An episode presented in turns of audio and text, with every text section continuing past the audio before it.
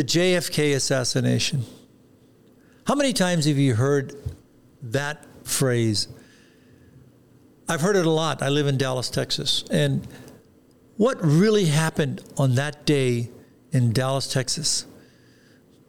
Let's look at that. Hi, I'm Rod Rohrich. Rohrich Knose. I'm a board certified plastic surgeon in Dallas, Texas. And I came to Dallas in the 80s, and I was the chief of plastic surgery for a long time at uh, Parkland Hospital and UT Southwestern. And what we did on the 50th anniversary is we reassessed the medical data on the assassination of John F. Kennedy. And, and so, do we really know what happened on that fateful day at 12:30 on Friday afternoon on November 22nd, 1963, when John F. Kennedy flew here from Fort Worth, Texas, and then was assassinated in an open motorcade in, Dallas, in downtown Dallas, and then was pronounced dead 30 minutes later at Parkland Hospital? I don't know the answer to that, but I do know that it was a beautiful day. It was a crisp day uh, when he landed at Love Field, and it was amazing. You know, from the moment that he landed to the moment that he came to downtown Dallas in, the, in an open motorcade, the last open presidential motorcade ever in the history of the, of the United States, uh, and then to be shot and assassinated and pronounced dead 30 minutes later uh, in, in Parkland Hospital is truly unbelievable. And yet, those events that day changed America. It changed who we believe in, who we trust, who we who we really understand, and is the Warren Commission report really accurate, or are there some missing facts? Is it the the one you know the, the one shot theory really really important? Well, let's look at this. Let's look at the Parkland scenario. And I was fortunate when I was asked to discuss this in a major craniofacial meeting in the in the um, late 80s, early 90s, I got to interview a lot of the physicians that were still at Parkland. Some of them have deceased since then. You know, doctors Carrico and Baxter, Perry, McClelland, doctors Jones, Peters, Pepper Jenkins, and Giesecke. All these were famous people that were surrounding this whole arena on that uh, fateful day. And so, what really happened? So, when he arrived at Parkland Hospital at 12:30, it was truly unbelievable event because they took the president out of the rumble seat and over the governor, Governor Connally, who lay there bleeding with a sucking chest wound, they brought him into trauma room bay one. And I interviewed all of these physicians, some of the key physicians, Dr. Carrico, who was the chairman of plastic, uh, who was the chairman, Dr. Carrico was the chairman of surgery at that time the gentleman that actually had the most clearest and vivid memory of all, who had who never changed his mind at all, was Dr. Robert McClelland, who was an amazing general surgeon at that time, and he was a junior surgeon at that time, and he was he was there, and and so when they assessed him, he had he, he didn't have a pulse or blood pressure. His, his pupils were fixed and dilated. Dr. Carrico put a, uh, an endotracheal tube in. They began IVs in his right leg. And then they put in, um, and, and they saw that he had agonal respiratory efforts. And so he was still had heartbeats, but they were occasional. And he had external wounds both on the anterior neck and then also a big wound in the back of the head, a large one with uh, brain tissue coming out of it. And so the, in those critical 30 minutes, they put the they put an endotracheal tube, they did a tracheostomy, they did an IV, they type and cross matched them. They did a tracheostomy because they thought they had um, that even though they had an endotracheal tube in, that he wasn't getting adequate um, uh, breathing. So they put in some chest tubes where they put these tubes in to make sure that the lung is ventilated. They did CPR.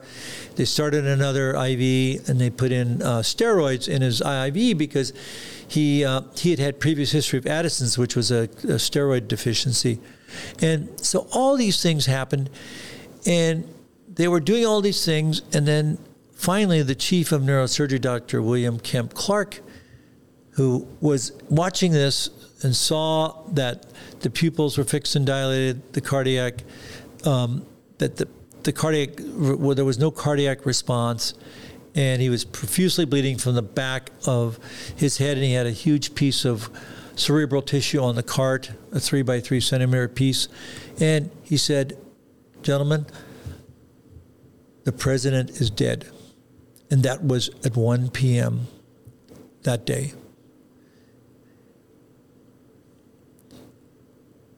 So everything stopped. The cardiac resuscitation stopped, everything stopped. Mrs. Kennedy came in to see him. And according to Dr. McClelland, she took a ring from her finger and put it on his, and took his ring and put it on her finger, and left. And it was then that things changed. They they did everything they could, but he was pronounced dead at 1 p.m. Dallas time in that 30 minute period. So the Parkland scenario was that the body was then released to the medical examiner, Dr. Earl Rose. And however, Mrs. Kennedy said, We are not leaving Dallas without the president's body. So the body was forcibly removed from Parkland. Uh, and Dr. Rose, who apparently was standing in the door, was moved by the Secret Service, and they took the body, which was now in an expensive casket, and they took it to the plane at Love Field, and then eight hours later, at about 7 to 8 p.m., a um, autopsy was done by Dr. C- Commander James Humes at the U.S. Navy, who really had not done that many autopsies, certainly not of the caliber of, of President Kennedy, but he was in the Bethesda Naval, Naval Hospital. And of course, President Kennedy was in the Navy. And all of the x rays and photographs were taken by the um, U.S. Treasury Department and it, interestingly, no bullet was found on the body. And of course, the assassin, and this is part one of, of, of at least two or three parts on this chronology of the medical data. The assassin was fairly early identified as Lee Harvey Oswald, who had purchased this Italian 6.5 millimeter Carabina rifle mail order for 1995. And so that was the alternative scenario. And of course, as this all unfolded, uh, the Warren Commission eventually uh, was formed, and then in about six months, it was headed by Chief Justice Earl Warren, who published 27 volumes, but really the major summary volume was the one that was publicly available. And there were some things that were perhaps not totally accurate in that. Some material was withheld, and things were not really published. And, and some of the members that were on this committee were Representative Gerald Ford, who became President Ford, and, and Allen Dulles, who had just been fired as the head of the CIA uh, after the Bay of Pigs incident, and various other individuals.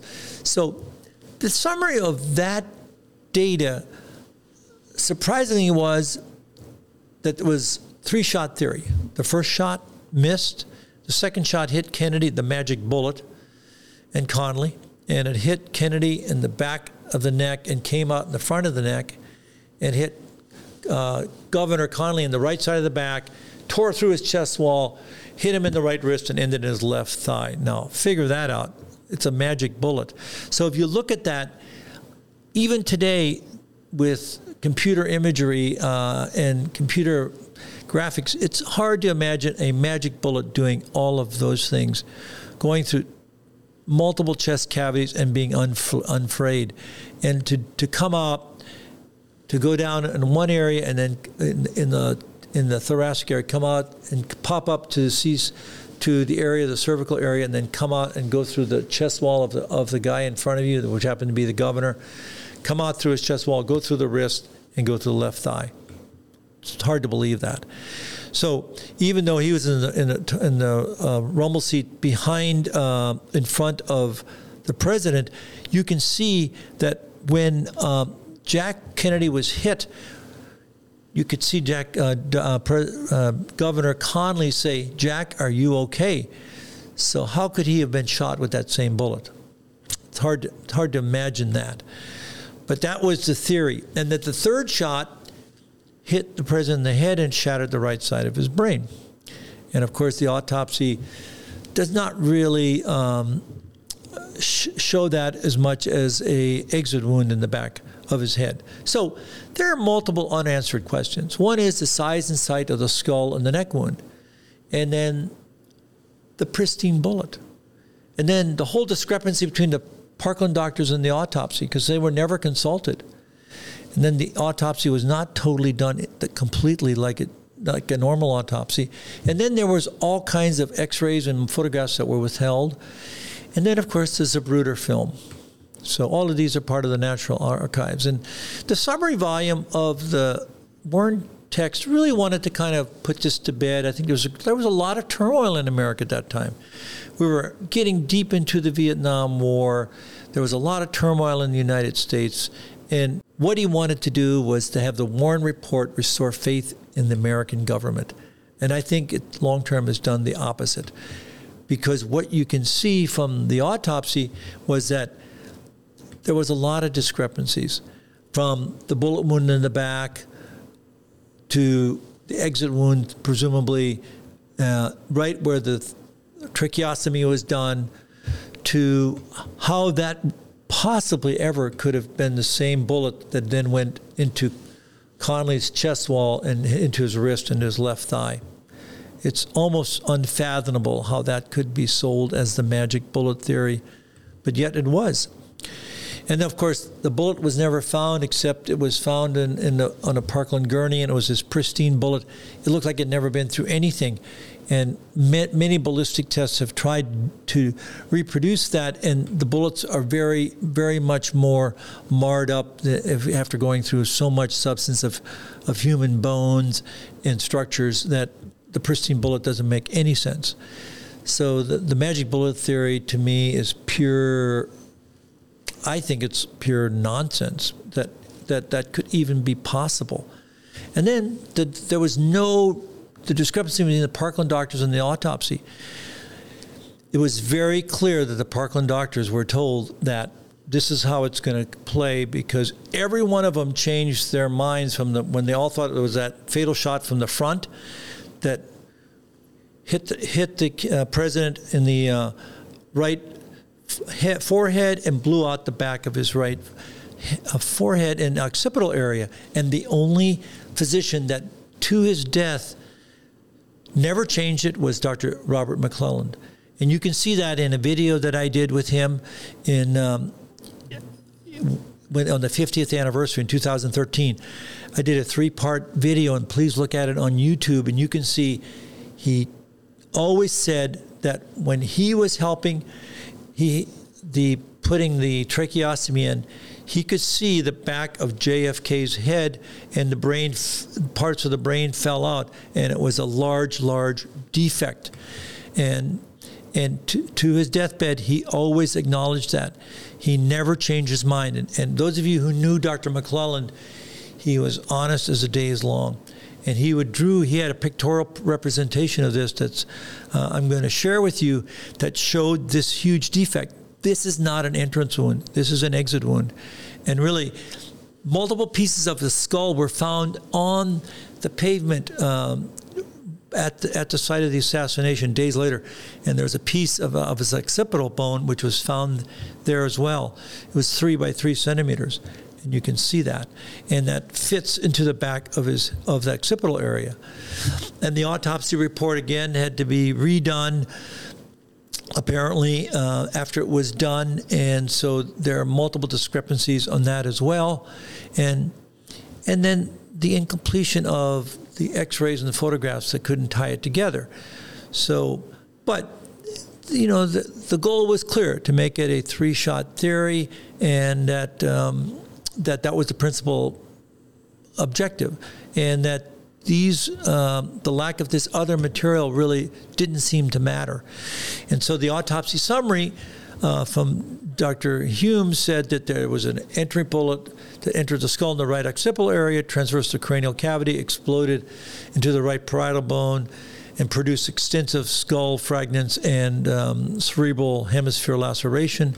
And yet, that didn't really seem to play out when you looked at these photos of the of the autopsy, and that the um, that the, the, other wounds were part of the second shot uh, from the which was the magic bullet, and so I would say that when when Dr. Humes presented this. And that, it, that the president died from two gunshot wounds of high velocity projectiles fired above and behind the deceased um, were, were, things that actually um, echo hollow today. I think that when you look at the medical data, when we looked at it objectively and interviewing again at that time the doctors that were still alive, especially Dr. McClelland, there was a lot of contradiction. And recently, the Biden administration has released thousands of pages of more documents which have implicated other uh, groups, including the CIA, that actually may have not been so forthcoming in providing evidence um, that would have helped us clarify what really happened on that fateful day in November uh, in Dallas, Texas.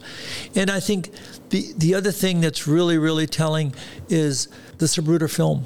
The Zapruder film was uh, taken by a gentleman that was right there in Dealey Plaza, and he happened to be taking it. And it really does show amazingly, and this is part of the National Archives, and um, and you know um, Oliver Stone showed this over and over again when he did his movie on JFK, and really just showed how after everything happened, everybody ran upward to the picket fence because that's where they thought shots were fired, and yet someone apparently was there saying, "I've got this area covered." So we do know that uh, President John F. Kennedy sustained a mortal cranial gunshot wound that was fatal at the scene. There was no way he could, even today, have been um, recovered. And that, you know, there's more and more ongoing evidence that actually, you know, that fatal shot was not part of the th- the magic, you know, theory, uh, the magic three shot theory, and that potentially um, the secret still lies in this Zapruder film. And when you look at the Zapruder film, you can see very clearly that the second shot was the one where President Kennedy brought his arms up, and Connally did not get shot with that, that with that shot. That was the second shot. In fact, he came in and he looked around and he said, "Jack, are you okay?" And so that does not fit the magic bullet theory. And then, of course, the final shot, which as he was leaning forward was, I think, a forward shot, a front shot, just like Dr. McClelland said, because that's what it showed when he saw this huge hole in the back of his right head. And, and that's the shot that actually was taken that literally blew his brains out. And, and that's one of the many reasons why I think Jackie saw and actually saw his brains out on the side of his head and took off on the back of the car. And of course, then it sped to uh, Parkland Hospital. And, you know, we will really never truly know um, what I think really happened on that fateful day in Dallas. But I think as more and more evidence becomes released, and I think there's supposed to be another cadre of evidence released in the next couple of years, we will probably know that there was a lot more involvement than, than just a lone assassin. Uh, but for now, it remains an unsolved mystery. So stay tuned for part two when I talk about how the Zapruder film truly can unlock some of this evidence from the National Archives. So please give me your comments and thoughts as we move forward, I think, on this very, very challenging part of American history as we unveil what really happened in Dallas on that fateful day November 22nd, 1963.